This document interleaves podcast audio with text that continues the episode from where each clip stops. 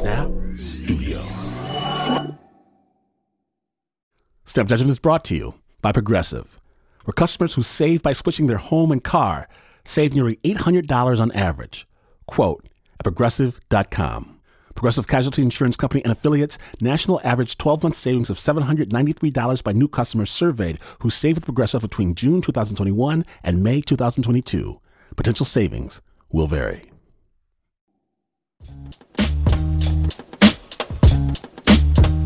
Okay, so when I get to the University of Michigan, it's not that I suddenly realize I'm stupid, because I'm not stupid. I'm not. But after faking myself through a few conversations about Kant, about Aristotle, about microfinance strategies for female empowerment, well, it encouraged me that all the books that I read until this point either have dragons or spaceships on the cover. These people, these people here, they have real educations. They've flown in planes. They make jokes to each other in French. Not my hilarious fake French accent. Uh-huh, uh-huh. No, no, no. The actual French. I have this sudden dread, this fear that I don't know anything about anything. That I do not belong. I'm an imposter. I'm fake. And I don't even know where to start playing catch up. So I just muddle through. Just because I don't know something doesn't mean I can't have strong opinions about it. And then there's this woman. And good Lord, not only does she know stuff, she's like the most beautiful person I've ever seen. Help me. And so I get a plan. And I try to study up on a subject, right? Maybe ichthyology, the study of fishes. Maybe Roman history. I get the Cliff Notes version of whatever it is. I read it. And I kind of steer, almost accidentally, ruthlessly steer the conversation toward my newfound area of expertise. Hey, um, you know the Ark and the law school? It is so pretty. So pretty. It reminds me of another pseudo Gothic scheme from Germany's Cologne Cathedral, you know. And I don't know how this works. I don't, but we actually start kicking it, she and I. And my roommate says, Wow, I don't know how she's with you. The cashier lady at Meijer's, a grocery store, looks at her, looks at me, and says, I don't know how she's with you. It's like everyone's reading my mind. I pretend I don't care because she is with me. Probably not for long, but for right now, everybody's just hating. And we're walking down the street holding hands. She's telling me about her trip to South Africa, which for me may as well be Oz. But I'm listening attentively like a good boyfriend. And she says, This guy, Tommy, he's a follower of Stephen Biko. And my words, my words that come out before I can stop them, I say, Who's Stephen Biko? Then the world spins. The earth trembles. She rips her hand from my grip, turns unbelievingly at me, and asks, You don't know who Stephen Biko is? Time slows to a full Jeopardy stop. Stephen Biko, Stephen Biko. I should absolutely know this. I should, but I don't know this. And when I get it wrong, she's gonna walk away in disgust. She's never gonna look back. She's gonna wonder how she ever got mixed up with this barbarian. Two seconds. Three. And then I remember the Peter Gabriel song. It's, it's a, oh, Stephen Biko, the South African freedom fighter. I thought she was talking about somebody else. She looks at me hard and extends her hand back into my own, and we continue our stroll. And inside, I'm tripping. If she asks me even one question about this Biko character, just one, it's over because I know nothing. My goose is cooked. But she doesn't ask. And I'm safe to fake my way through another day. So when she does break up with me, because of our inherent intellectual incompatibility or whatever she says, I'm actually relieved I go back to reading books with dragons on the cover. Yes, I do still have some catch up to do, but I figure they make cliff notes for a reason. Today on Snap Judgment, head games.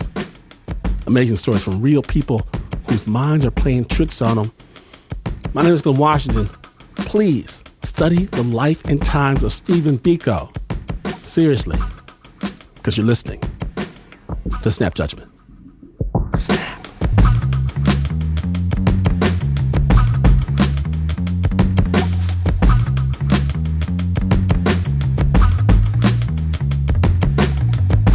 We begin in the year 2010 when Nyge Turner, barely old enough to legally watch Inception, his favorite PG 13 movie. Good choice. Nyge, take it away. Tonight is the night. So the squad and I show up to the party three hours late, on purpose, walking in with a fresh pair of black skinny jeans, a short sleeve flannel shirt, and I Love Boobies bracelets all up my left arm. Like, y'all remember those bracelets? I remember my dad first saw one and he was like, yo, what is that? And I was like, they're for breast cancer awareness. And he was like, ah. but at that moment, I hear the music switch to Frankie Beverly's Before I Let Go. And it snaps me right out of what was supposed to be the coolest party entrance ever. And I run to the dance floor looking around in a panic because this is our song. And then there she is. Tracy. Tracy. My dance partner, my ride or die, my best friend. We danced together for about two hours of that long old song until it's time to go home. Back home with Tracy. Because Tracy is my mom. If you ran into my family around this time, my mom would say something like this Here's my husband Leland, my son Caleb, but this one, Nigel, Nigel's my friend. She tells me sometimes if life's got you down, you just gotta ask for a little advice from Auntie Lauryn Hill, cousin India Arie, and my mom's second best friend, Mary J. Blige. My mom also reads me like a book. When I turned 17, my older brother and my dad are fighting all the time, and I just didn't want to be here. I wanted to run away. So I grab a duffel bag, head to my closet, start packing my clothes. Then I hear the sound of the house's floor creaking. It's getting louder. I quickly throw the duffel bag in the closet. Now, this is the part of the story where I say someone opens the door and someone walks in, but in the Turner house, my door always had to stay open. And so my mom just walks in. And I hit her with the, What you doing in my hood? She looks at me and says, You leaving me? I look down at the floor. I don't know what else to do, Mom. I'm not happy. Living here just feels like a weight on my chest, and I just want to breathe again. I've always been on the dramatic side, and she is too. But this time, I mean it. And she knows. Nigel, your father and I always knew you were going to need to spread your wings early. We talk about it all the time. But let us make sure you have the basic tools you need to make it outside. You need three things a credit score, a car, and a high school diploma. Just give it six months, then you can go. Okay, I can do that. And that's the last real conversation I remember having with my mom. Four months later, my mom is a court reporter at the Alameda County Superior Courthouse in Oakland, California, a place famous for the Black Panther marches in the late 60s. I always thought she looked like Alicia Keys the way she typed on the machine like piano keys. She goes to work one day just like any other. The court has been working on this particular case for hours, and this judge is notorious for never taking breaks. She's typing away on her stenotype machine, and her body begins to feel uneasy almost like she has low blood sugar. This had happened to my mom before. They couldn't explain why it was happening, but they described it as a glitch. She just faints sometimes, is what I remember a doctor saying after a family dinner got cut short for this same reason. So she tells the judge what's happening. Put her head down, closed her eyes, and she faints. I try not to think about this next part too much because it pulls my mind into all the what ifs, but for some reason, no one woke her up. At least not right away. They just let her lay there with her head down. When they get her to a hospital, it seems like she's gone without oxygen to her brain for a long time. We find out that she suffered severe cognitive brain damage. To be honest, we didn't notice at first. But half a year later at my graduation party, my mom goes out and gets me a cake that says congratulations. Then she goes out and gets the exact same cake. Again. At first, I tell myself, we all have our little mix ups. But then, other signs. She can't keep up at work anymore and she's forced to leave. I pack up her office for her, and her desk is a sea of sticky notes. Just trying so hard to remember. It's sad, but it warms my heart just seeing how hard she tried. We take her to a bunch of doctors, specialists, neurologists. We drive her down to Stanford. They could tell she had severe brain damage, but no one could tell why it was getting worse. Then I start to notice the way people look at her. I go grocery shopping with my mom, and while waiting in the line to pay, she walks up to random people and says things like, Hey, it's great to see you again. And then they're like, what? And then I jump in and try to explain. Then they look at her with pity and talk to her like she's a child. It makes me furious and then embarrassed and then furious again, then exhausted. Slowly, she starts to lose more and more of her abilities. She stops being able to drive. She stops being able to cook. She starts having trouble dressing herself. And so I start to spend less time with my old best friend. And what I mean is, I'm no longer enjoying the time together. I'm still picking out her clothes for the day, I help her cook and drive her to all her doctor's appointments, but I'm just looking for any chance or excuse to get away. It gets to the point where I'm upset with her for things that aren't her fault. She asked me multiple times to take her to grandpa's, and eventually, I pretend not to hear. One night, I'm in my room with my headphones on and my mom walks in. She sits on my bed. I take my headphones off. What's going on? I say. I'm not really sure what's happening. Then she says, Are are you mad at me? She starts to open her mouth again. I freeze up. You're my son, but you used to be my friend, right? I'm sorry, Mom. Of course I'm your friend. I jump out of bed and I hug her as tight as my frozen body can. She smiles. She's happy with my answer, and she walks out my room. But all I can think is, I'm no longer a good son. Am I even her friend? I've always struggled with anxiety, but now I'm having at least one panic attack a day. After breaking many promises to my girlfriend to get help, I finally did. At this one particular session, I spent 20 minutes telling the doctor about how mom and I used to dance to Frankie Beverly, how we used to cook her famous mac and cheese, and how it was just mom and me time. And then the doctor hit me with this Why do you keep talking about your mom in the past tense? I didn't have an answer. Yes, things have changed, but she still loves you and holds those same emotions. The next morning, it's like any morning. The sun isn't even out yet, and it's time to go pick up my mom and drop her off at my grandpa's house so that my dad could go to work. So I walk in the house, say hi to my dad. He rushes off. I head upstairs. My heart is pounding. I pass by my brother Caleb's room, then walk towards my mom's. She's lying in bed, resting. We still got an hour or so before we gotta leave, so I pass her room, wondering, should I say something? Nah, she's probably sleeping. Nigel?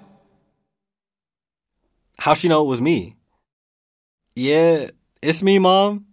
Can you come lay down in here with me? No, I'm I'm gonna lay in my room. Why did I say that? The me of yesterday would say that, yeah, but not the me from the party. I thought I was gonna, I don't know, I, I start walking to my room and get halfway there before, wait, what am I doing? All these years she came and laid in your bed and talked to you whenever you needed her. Boy, get your butt in there. I turn around, run, and jump into my mom's bed. Immediately, she starts rubbing my hair, along with the grain, not against the grain, which she knows I hate. Then I take out my phone. I hit stop on the pity party that I've been throwing myself, and I hit record on the first real conversation we've had in six years.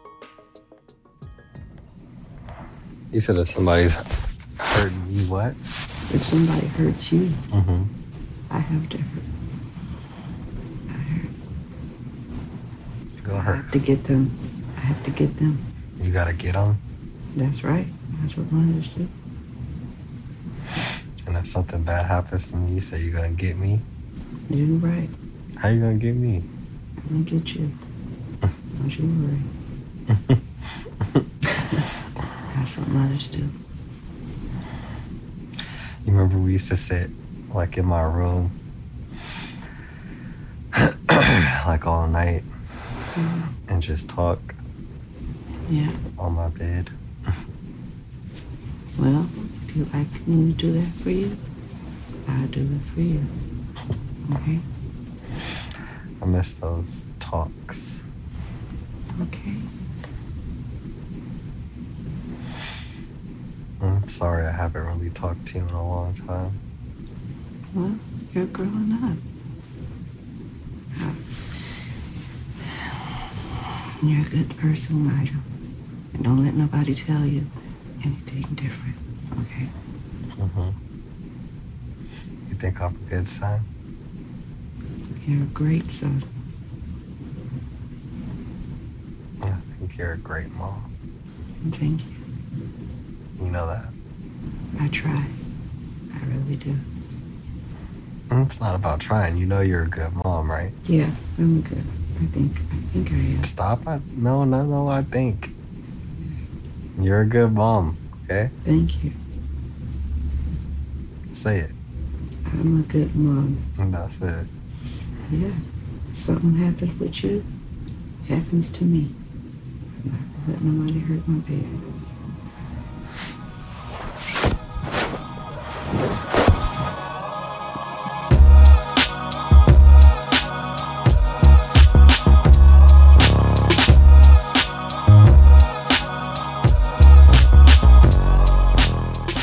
Thank you, Nyge, for sharing your story. We here at Snap Nation send you and all your family big love. This piece was brought to you by Adult Ish. It's a culture, advice, and storytelling podcast about adulting, co hosted by Nyge Turner and Merk Nguyen. It's produced entirely by the young folks at YR Media and Snap Judgment alumni Davey Kim. The kick and sound design on that piece was by DJ Clay Xavier. Adultish is distributed by our fine friends at Radiotopia from PRX. Be sure to check out their Mom Ish episode to hear how Nyge and his mom are doing now. We have a link on our website, snapjudgment.org. When Snap Judgment returns, Walmart, like you've never imagined. When Snap Judgment, the Head Games episode continues. Stay tuned.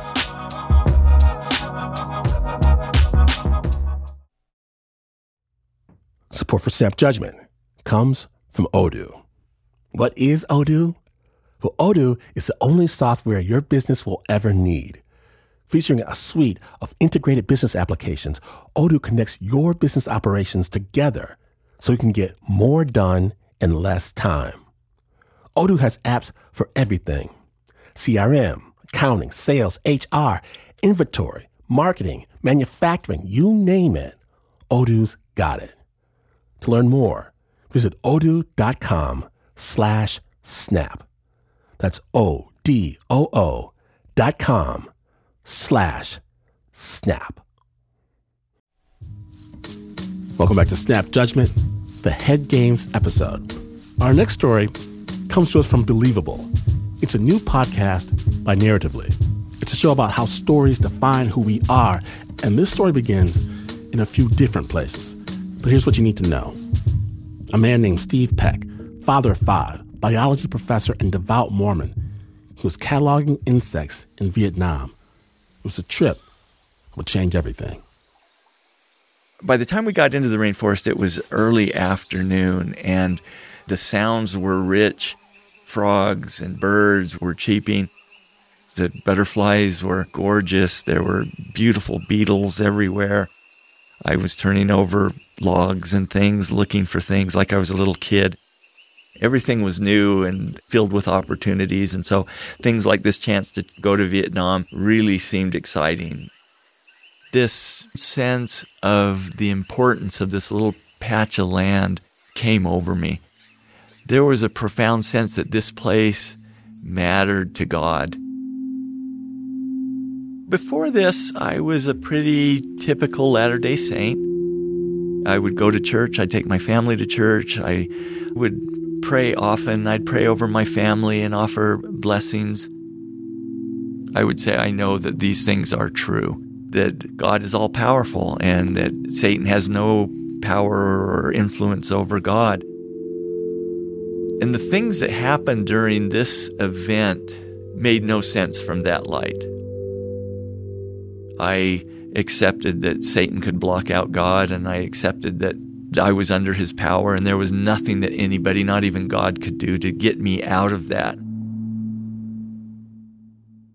I'd been held captive by demons and tortured and had my entire family captured, and, and this had been one of the worst things that had ever happened to me. Steve Peck had been back from Vietnam for six months when the headaches started. This affected my entire head, and it really felt like somebody was taking a sledgehammer to them. At the same time, my vision started to look funny. I would look at lights and there would be a fuzzy haze. And these symptoms persisted for months. Steve went through a series of tests sleep studies and spinal taps They'd given him eye drops for an eye infection and drugs for his headaches. Nothing was working, and it was only getting worse. My son had a birthday party, and at the birthday party, I started feeling really sick. I had trouble forming words and remembering how to say things. I was really worried and concerned. That's Lori Peck, Steve's wife. He woke up and he threw up and he couldn't remember the kids' names. It was disturbing to me, and it was really disturbing to Lori because it was obvious that something was really wrong. That's the beginning. That's where it started. Lori took Steve to the emergency room in the middle of the night. The doctors gave him antibiotics and sent him home. And the next morning, he was feeling a little better. But later that night, when he was trying to get some rest, Steve's head started pounding again. And all of a sudden, I noticed that the lamp over our head was starting to glow this beautiful green. And that the bedspread itself was starting to shine. And out of the lamp, these beautiful sprays of green were coming out. And my head quit hurting. I, I just thought, this is amazing. This is wonderful. And I woke up Lori and I said, look at this. It's beautiful. He was just very agitated and he was seeing things. And he would go downstairs. I would bring him back upstairs, get him into bed. Then he would be back up out of bed again, seeing things out in the backyard that really weren't there. Through the bedroom window, Steve watched as crowds of people marched across the backyard. He saw elephants grazing in the apple orchard, and none of it had the fuzziness of a dream. To him, it didn't seem odd. I didn't think or it didn't occur to me that I should question this reality.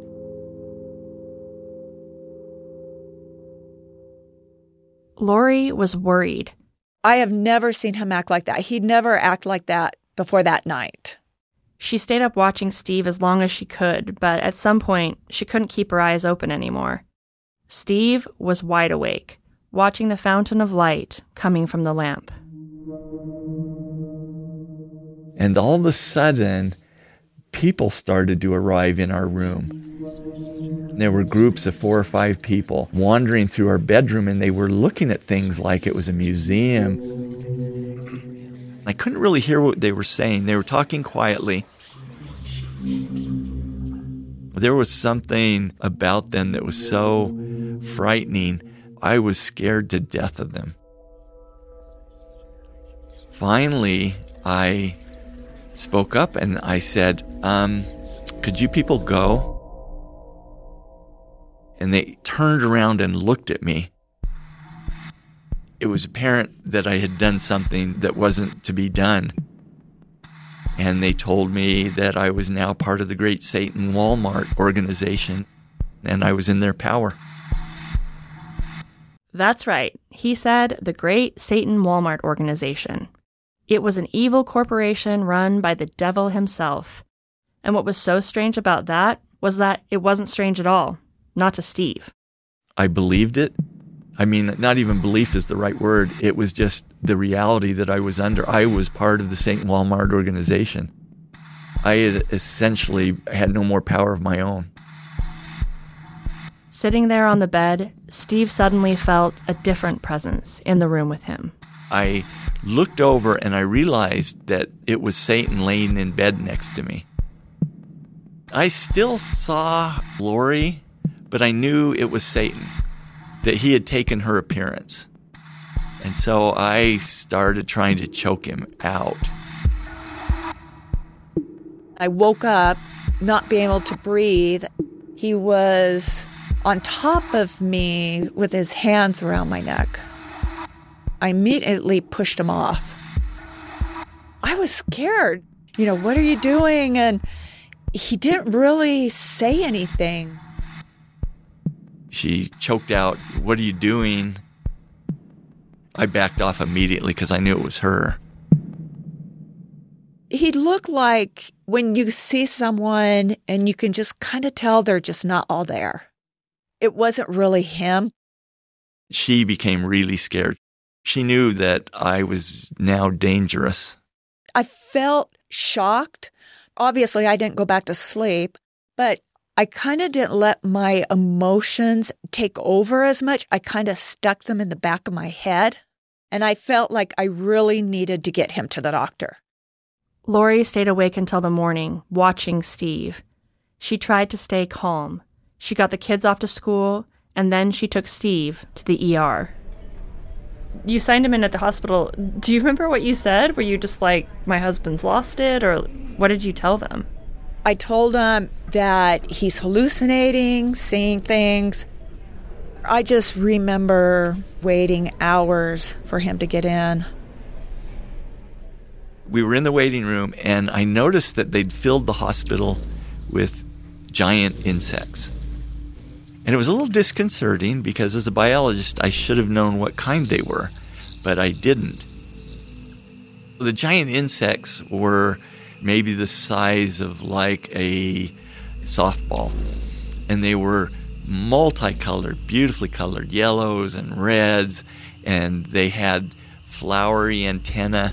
They were actually really gorgeous, and they were just crawling around on the floor like little robots. They just were zipping around. He would be looking under the coffee table, you know, just sitting there, just staring underneath. And he's like, Look at all the butterflies under there. And he just saw tons of butterflies under the coffee table. After hours of waiting, Steve was finally admitted and given a room, and he was in bad shape. He was running a high fever, and his brain was showing signs of inflammation. Over the next few days, the doctor started to run tests. They did a spinal tap and ruled out a bacterial infection. Then they did an MRI, and that was inconclusive too.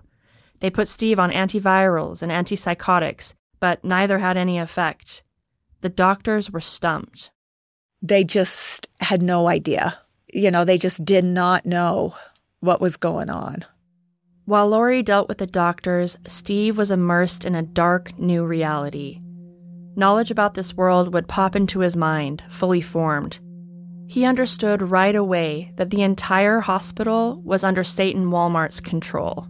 Satan Walmart wanted to take over the world, and they were, in my mind, powerful beyond reason. The hospital was sort of their operations center. Satan Walmart's goal was to build an army, and they were doing that by converting people and cloning them. Steve was trying to warn the doctors and nurses. Obviously, no one took him seriously, but there was still one person he hoped would believe him. I was waiting for Lori, and I was kind of standing outside my hospital room. Someone walked up who looked a lot like Lori. But all of a sudden, she let out a bunch of strings of F words, which Lori would never do. And I knew that this was not my wife. She was a copy of Lori. Steve understood what was happening immediately. Satan Walmart had captured and cloned his family. They'd made copies of all my kids, and they were training them to be assassins. Lori, the real Lori, walked up moments later. He told me that we had clone kids, the evil version of them. And I was trying to tell him there were no clone kids. Steve felt responsible for these kids. Sure, they were evil clones, but they were his kids. Lori had reached her limit. Their real kids were at home, and she had been the one taking care of them since Steve got sick two months before. Even though none of that was Steve's fault, Lori couldn't hold back her frustration. I just told him I needed a break, and I left the hospital, went in the car, cried, just got it out, and then came back and stayed with him.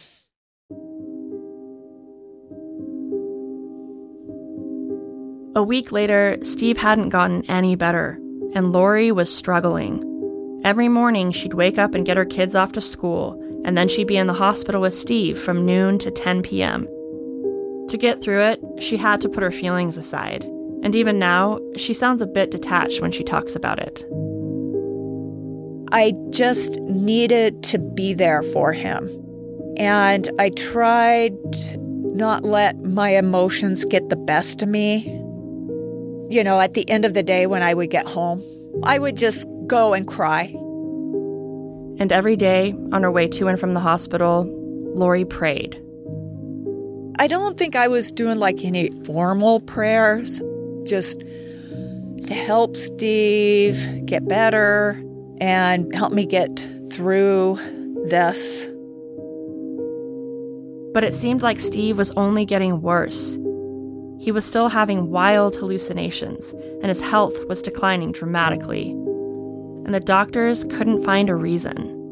They couldn't stop it. They couldn't find a way to get it under control. And I was getting sicker and sicker. Snappers, it ain't over. After the break, the doctors make one last attempt to save Steve's life. When Snap Judgment, the Head Games episode continues. Stay tuned.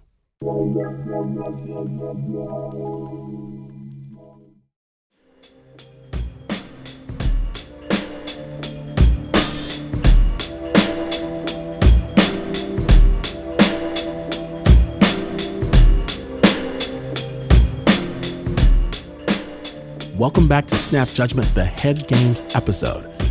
My name is Glynn Washington.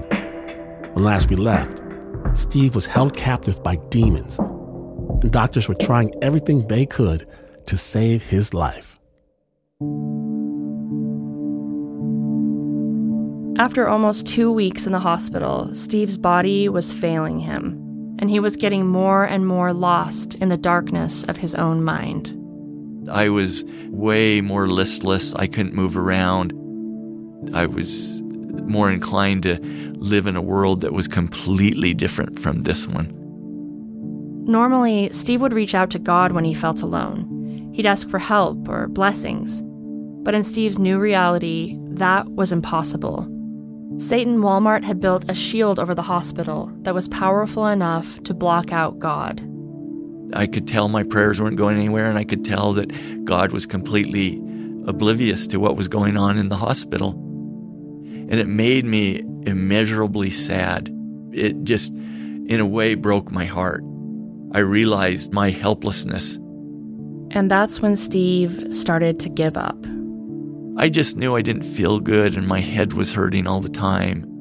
I just wanted it to be over, and I want this to go away. He was having some pretty intense doubts about his faith. Did he talk to you about that at all?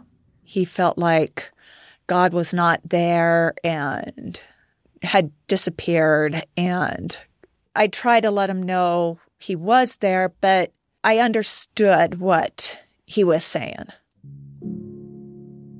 Did you remember thinking he was going to die?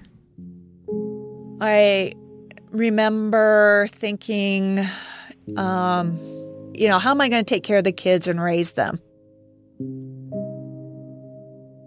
Steve was laying in bed, and I was just in one of the chairs on the side. And I saw standing at the end of the bed, just faintly, my granddad. And my granddad had passed away when I was 13 of a brain tumor. It was almost like he was standing there with compassion and understanding with having your brain be affected by a disease. It was nice just feeling like my prayers are being heard and there's family on the other side there that knows what's going on.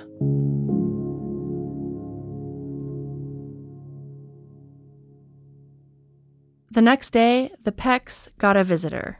Some kind of infectious disease doctor came in and wanted to know the history of what happened. The man was Dr. Bruce Hathaway. He was a specialist in infectious diseases who had just relocated to Utah from North Carolina. The hospital brought him in in a last ditch effort to figure out what was wrong with Steve.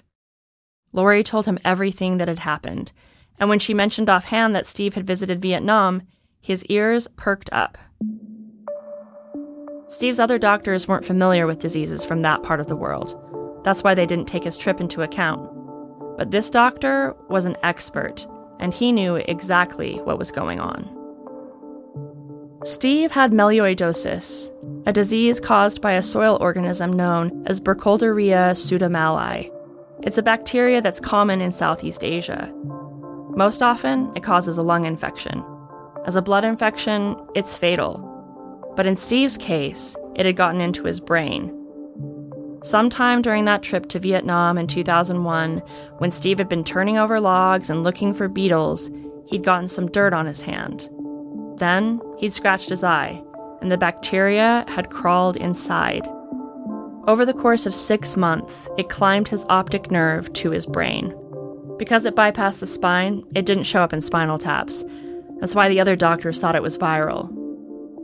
Later, Steve looked into the medical literature. There were only six known cases of this bacteria showing up as a brain infection, and three of those people had died. Finally, they had a name for what was ailing Steve, and the doctor had a simple solution. He put Steve on a cocktail of three powerful antibiotics, but after two days, Steve was still hallucinating, and he was still concerned about his cloned kids. Lori took me for my usual walk, and I saw my copied kids throughout the day. I told them we're going to meet at 8 o'clock to discuss where you're going to live. And I told Lori we're going to meet at 8, and she said, We don't have any copied kids. They're not coming. And I said, No, they're good kids. They're going to be here. I was going to meet them at a certain hour. And we waited and waited. The hour came. And so at eight o'clock, they weren't there. I was really surprised. And I was kind of annoyed. I thought, you know, what are they doing standing me up? I tell Lori, they're still coming. I don't know where they are. And she said, they're not coming. You don't have any copied kids. They're not coming. I was essentially watching the clock to see how late they were. And at about 15 after, I was really worried. And I thought I heard them in the hall. I went and I looked, I didn't see him. And he's kind of buying some time, like maybe they're, you know, late. The world's kind of restructuring. How can this be? This isn't the way it's supposed to be. And at that point, Steve then thought, What if Lori's right? And this is kind of cool that it unfolded while I'm watching a clock. 15 minutes later, I thought, this is all a hallucination. It was over. I never saw any more assassin kids or clones of Lori. The doctors all went back to normal. It was funny watching me go from insane at eight o'clock to quarter to nine, having rational thoughts again for the first time. It was a moment of almost transcendental joy. Oh, I was ecstatic.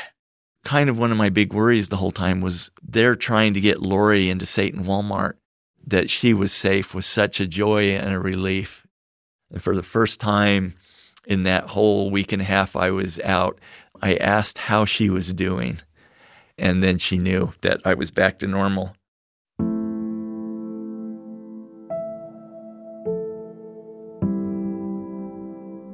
A week later, Steve was well enough to go home. The road to recovery would be long. He would have to be on antibiotics for a few months and get lots of rest, but the doctor said he would recuperate fully. Steve started to feel better physically, but emotionally, he felt haunted. From my brain's perspective, I'd been held captive by demons. I mean, all day long, people were trying to hurt my family, do all these terrible things. And even though I knew rationally that that had never happened, the experience was as traumatic as if it had been real. I became really frightened of diseases. If I got a sinus infection, I just kind of fall apart because I had one just before this happened. It was just an object of terror. I was afraid it would occur, the bacteria would come back. And I was scared to death about that. And after this ordeal, Lori was going through issues of her own. After Steve got home, all those emotions that I kept bottled up kind of came tumbling down, and I just cried a lot. we really depended on each other. We just got through it, you know, one day at a time.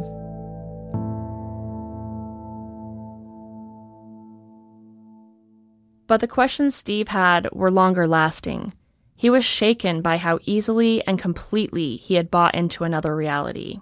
It was frightening in a way that I could literally rewrite my entire belief system under the influence of a bacteria. I accepted that, that Satan could block out God, and I accepted that I was under his power, and there was nothing that anybody, not even God, could do to get me out of that. And so I was led by my brain to believe things that would have been unimaginable to believe before this. Before he got sick, Steve used to stand up in front of his congregation and say what he believed. Mormons call it bearing your testimony. I used to say, I know that this is true, that, that Jesus atoned for my sins and things. I'd say, I know. But Steve's illness had shaken his confidence. He couldn't say that phrase, I know. He still believed in God, and he kept going to church, but the thing that used to comfort him about faith, the certainty of it, didn't comfort him anymore. After what he'd been through, he couldn't say he knew anything for sure. So he did something radical. He stopped believing in certainty altogether. I think it's good to be uncertain. And in part, I think this experience moved me away from arguments about right and wrong in people's belief systems because I completely recognize that I could be wrong. That's fine. I'm going to be wrong about a lot of things, maybe about everything. and so um, that's okay. To a non Mormon, this might not feel like a big move, but I grew up Mormon, and I can tell you, it's a really big deal. I was told again and again that people who had doubts were bad, weak. They were faithless. It was an embarrassing thing to be faithless. As a kid and later as an adult, I spent years obsessively hiding my own doubts. So to see Steve do this thing, to still go to church but refuse to say he knows, it's pretty revolutionary. I would say I know that these things are true. Now I couch it more in terms of I believe these things and I'm grateful for those beliefs because they structure me and give me guidance. When Steve was sick, he was cut off from reality, from his ideas about faith, even from God. But in all the chaos, there was one constant. All my beliefs about the world got scrambled. But the one thing that this whole experience didn't touch were my relationships with my family. The trivia of beliefs didn't really matter, but relationships, they stayed. It's been almost two decades since Steve had this experience. His kids have grown up, and he and Lori have become grandparents. Steve still goes to church, but that's not where he really feels connected to the divine. He feels it when he holds his grandkids or goes camping with his friends. He feels it in shared experiences with the people he loves. It's experiences that give me hope that this universe has a purpose and that I'm a part of that.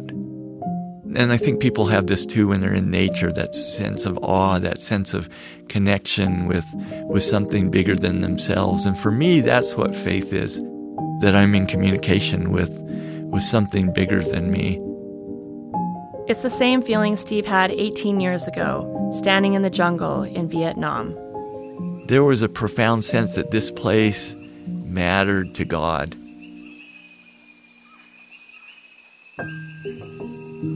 The forest can form relationships with people and with itself, and, and I felt that. I felt connected to it, even though it was going to nuke me later.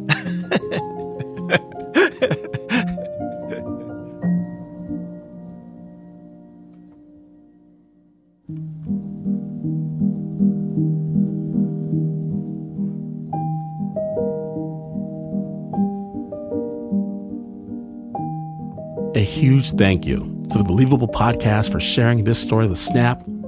Steve Peck, he now works at Brigham Young University, and he tells this story to his microbiology class every year. You can check out his novel, A Short Stay in Hell, which inspired this episode. It was produced by Ash Sanders and Ryan Sweikert, with help from Emily Rostek and Noah Rosenberg. Ryan also did the mix and the sound design. You can visit narratively.com slash believable to hear all the new episodes and subscribe for a list of credits and to find a link to all believable episodes. We'll have it at snapjudgment.org.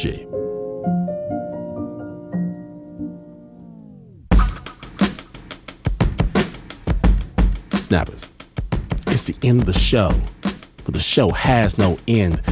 If you've missed even a moment, or you want more amazing original storytelling than you can shake a stick at, including the story about how a song one man created was used in the worst way possible, you gotta hear it.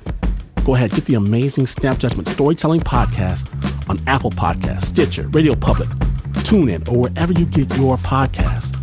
Snap Judgment, cinematic, in your head, change your life podcast.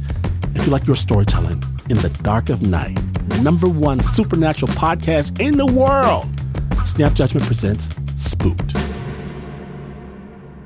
Snap was brought to you by the team that only very rarely loses their minds. Please give some love to the Uber producer, Mr. Mark Ristich,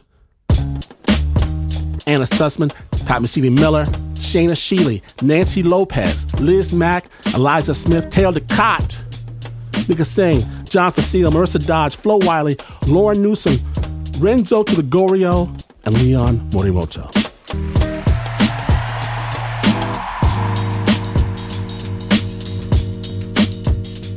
Even though this is not the news. No way is this the news. In fact, you go take two aspirin and go to bed to plan to call your doctor in the morning, only to wake up three days later knowing two things. One, that was an aspirin. And two, this is not your bed. And you would still, still Not be as far away from the news as this is, but this is PRX.